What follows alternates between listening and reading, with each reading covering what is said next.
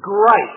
That's what we're looking at over these uh, next few weeks. It's a word that I suppose we feel fairly familiar with as Christians. Uh, we use it a lot, we hear it a lot, we sing it a lot as well.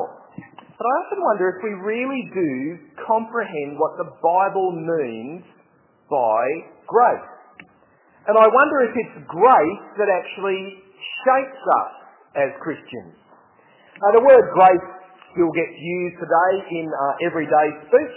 Look up the Oxford Dictionary, it tells you there's fourteen different definitions of the word grace, and you're probably familiar with some of them. Uh, grace, we'll have that as a girl's name today. Uh, it's something that you say before a meal.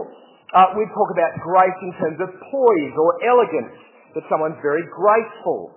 Um, sometimes if you're late with a payment, they'll talk about there being a period of grace. That's getting closer to what the Bible means. But when the Bible uses the word grace, this is going to be my definition. This is what we're going to work with. God's mer- unmerited and undeserved favour. That's what grace means. God's unmerited and undeserved favour. It means God's kindness to us when He owed us nothing. And more than that, it's God's kindness to us when what we actually deserved from God was His judgment and His punishment. See, grace is the key ingredient in us becoming Christians. In fact, grace, I think, would, I'd say, was the most important doctrine in the whole of the Christian faith. Now, there was a, a story about C S Lewis, the great English writer, who attended a, a conference on different world religions, and they were trying to figure out what identified Christianity as being different from all of the other religions of the world. And people were suggesting perhaps it's the idea of resurrection, Jesus rising from the dead. Maybe that's what marks it out. But then there were other religions that had similar ideas. C S Lewis walked into the room in the middle of the discussion, and they said, "We're talking about what it is that makes Christianity different from all other religions." And C S Lewis said, "It's simple, it's grace. That's the thing that makes Christianity stand out from every other religion in the world." See, every other religion in our world is working on some kind of merit-based reward. There's something that you need to do to attain the goal of whatever religion it is that you're talking about. It will be your effort that will achieve forgiveness, or paradise, or nirvana, or enlightenment, whatever the goal is of that religion. It may be the five pillars of the Muslim faith. It may be the eightfold path of Buddhism. It could be the commitment to the law within Judaism. It could be the good works that will bring about good karma within Hinduism. It could be chicken sacrifices. It could be hanging up the bath towel so the tag doesn't show. It doesn't matter what religion you look at. They all sing with the one voice. They all say, "It's up to you, that you will need to put in the effort, that you will need to put in the work. To attain the goal of that religion, it will be your work that will do it." Merit-based thinking. But the message of Christianity stands in complete contrast to all of that. So the message of Christianity actually says there's nothing that you can do to earn your forgiveness. There's nothing that you can do to make the Creator of the universe favourably disposed towards you. Salvation is offered to us because God's gracious. You can't earn it. You don't deserve it. It will never be yours by right. And that's what we're looking at over these next few weeks. What grace actually means. And, and we're looking at three different parables. We're going to start with, with Matthew chapter twenty. I think the Bible says that we should be gripped by God's grace. We should understand it. It should be the thing that shapes our lives as Christians, shapes the way that we live. And it should be the thing that motivates us. But before we look at that parable in Matthew chapter twenty, we need to actually understand our state, our situation, without God's intervention. When you go and see a doctor, you want to get a clear diagnosis. You want to know exactly where you stand. You want to know what the issues are so that you can take the right course of action. Well, the Bible gives us a very clear diagnosis. It doesn't make for very pretty reading, but the Bible tells us clearly what our situation is. Let me take you through a few verses from Ephesians chapter two, where the writer Paul is wanting to talk about our situation. This is what he says. As for you, you were dead in your transgressions and sins. Dead. You don't need to be a medical person to know that if that's the diagnosis, the prognosis isn't very good. Okay? Uh, there's not much hope from you, for you from that situation. Even the non-medical amongst us realise that. That's the state that we're in without God's intervention. Now, did you notice that it doesn't say you were doing poorly in your transgressions and sins? Or you were struggling in your transgressions and sins? No, you're dead in your transgressions and sins. And it doesn't actually end there. The situation even gets a little bit worse. Not only were we dead, but he goes on to say this, like the rest, we were by nature objects of wrath. We were dead, and we actually deserved to be punished by God because of our sinfulness, because of our rejection of God, because of our transgressions and sins. Our diagnosis, dead because of our sins, deserving of God's punishment. Now, it's when you realise the seriousness of that situation that you can begin to grasp the magnitude of God's grace. See, it's when we are dead, it's when we have nothing to offer, it's when we have no hope of helping ourselves, it's when we realise that we're deserving of God's punishment, we see that God stepped in and shows us his grace in Jesus. This is what Paul goes on to say. But because of his great love for us, God, who is rich in mercy, made us alive with Christ, even when we were dead in transgressions. It is by grace you have been saved. So do you see the, see the picture here? What is it that makes it possible for us to be saved? Is it your hard work? No, it's God's grace. What was God willing to do for us because of his grace? He was willing to make us alive in Christ. We were dead, yet God was willing to make us alive through Jesus. That's grace. Unmerited, undeserved. We struggle with grace, we struggle with the idea because we live in a world where we know that there's no such thing as a free lunch. See, that just sounds a little bit too easy, doesn't it? I mean, surely there's got to be a catch. Isn't there something that we've got to do? That's the way that our minds work. Because when you see the ads on T V and it says free air conditioning without car, you know that it's not free. You're paying for it somewhere. And we start to think the same about grace. There's really nowhere in our world where we, are, where we genuinely experience grace. The pay packet that you get, the mark that you get for your university course, the promotion that you get at work, the award for your citizenship, they all come about because of what you've done. You've earned it. You've deserved it. But again, merit's the currency of our world, but grace is the currency that God works in. God shows us his grace when we don't deserve it, when you can't earn it. Unmerited, undeserved favour from God. Now we're going to turn to Matthew chapter twenty, but whenever you look at the parables of Jesus, you've always got to look at what has led to this. See, at the beginning of Matthew chapter twenty, Jesus launches straight into telling a parable, and you're kind of wondering why. Well, have a look at the end of Matthew chapter nineteen. There's a setting. There's a context here for Jesus in, in the telling of this parable. It's the story of the rich young ruler. He's come to Jesus with a question. And look at what it says. Now a man came up to Jesus and asked, "Teacher, what good thing must I do to get eternal life?" Did you whiff a bit of merit-based thinking in that question? What's the good thing that I would need to do to find favour with God? What would the, what have I got to do to, to get God to accept me? It's merit-based thinking that he's working on. Now, Jesus does a clever thing. He actually runs this man through the Ten Commandments. Now, don't misunderstand what Jesus is saying here. He's not for a moment saying the Ten Commandments, that'll be the thing, that'll be the trick. If you do that, then God will surely accept you.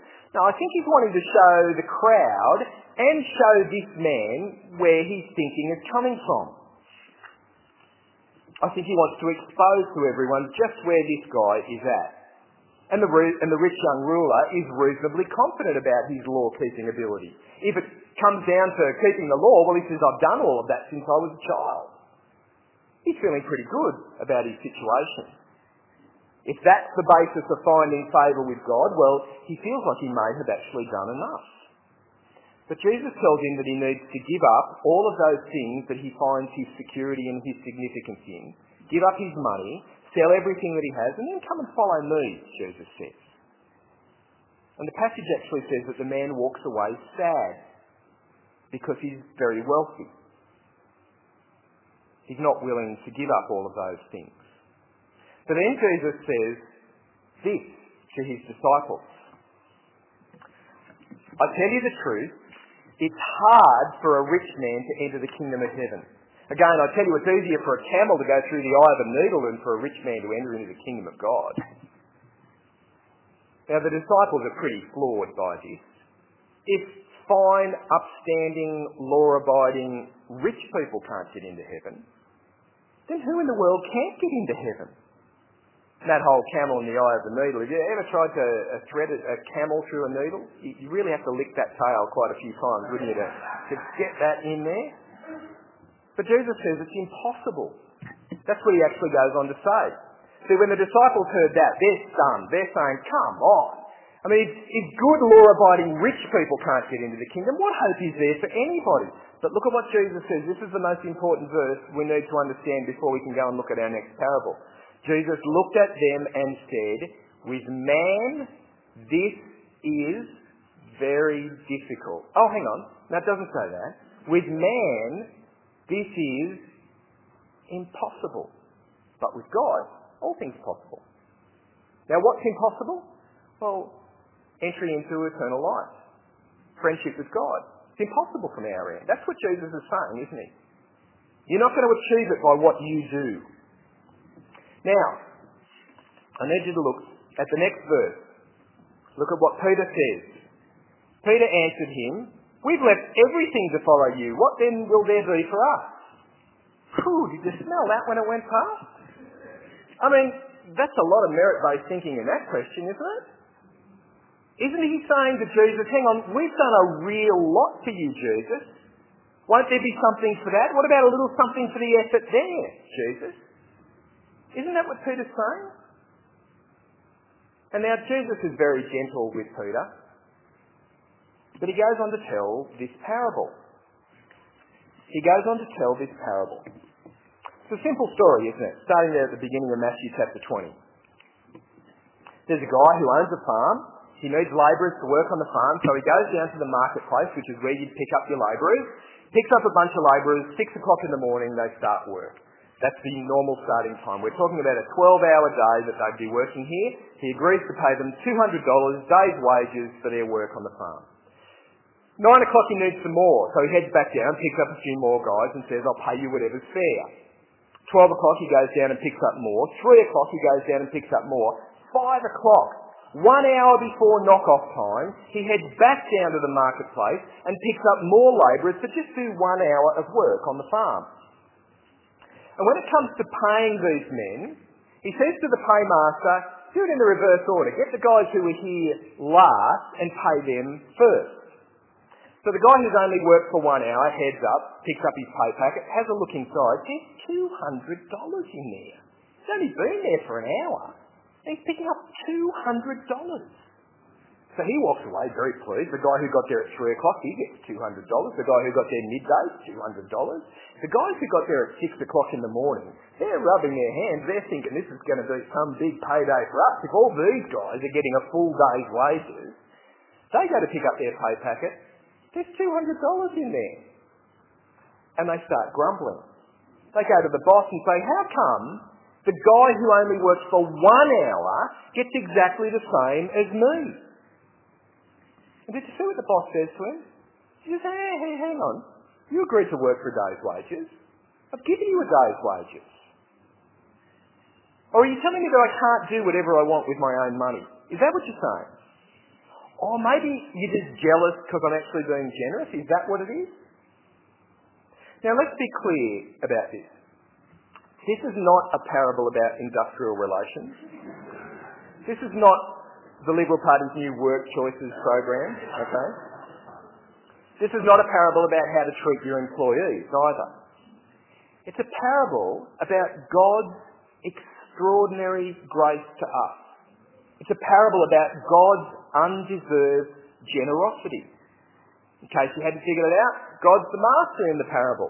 He's the one who employs all of these people at different times, and he's the one who is incredibly generous in what he gives to them. It's not a parable about getting what you deserve.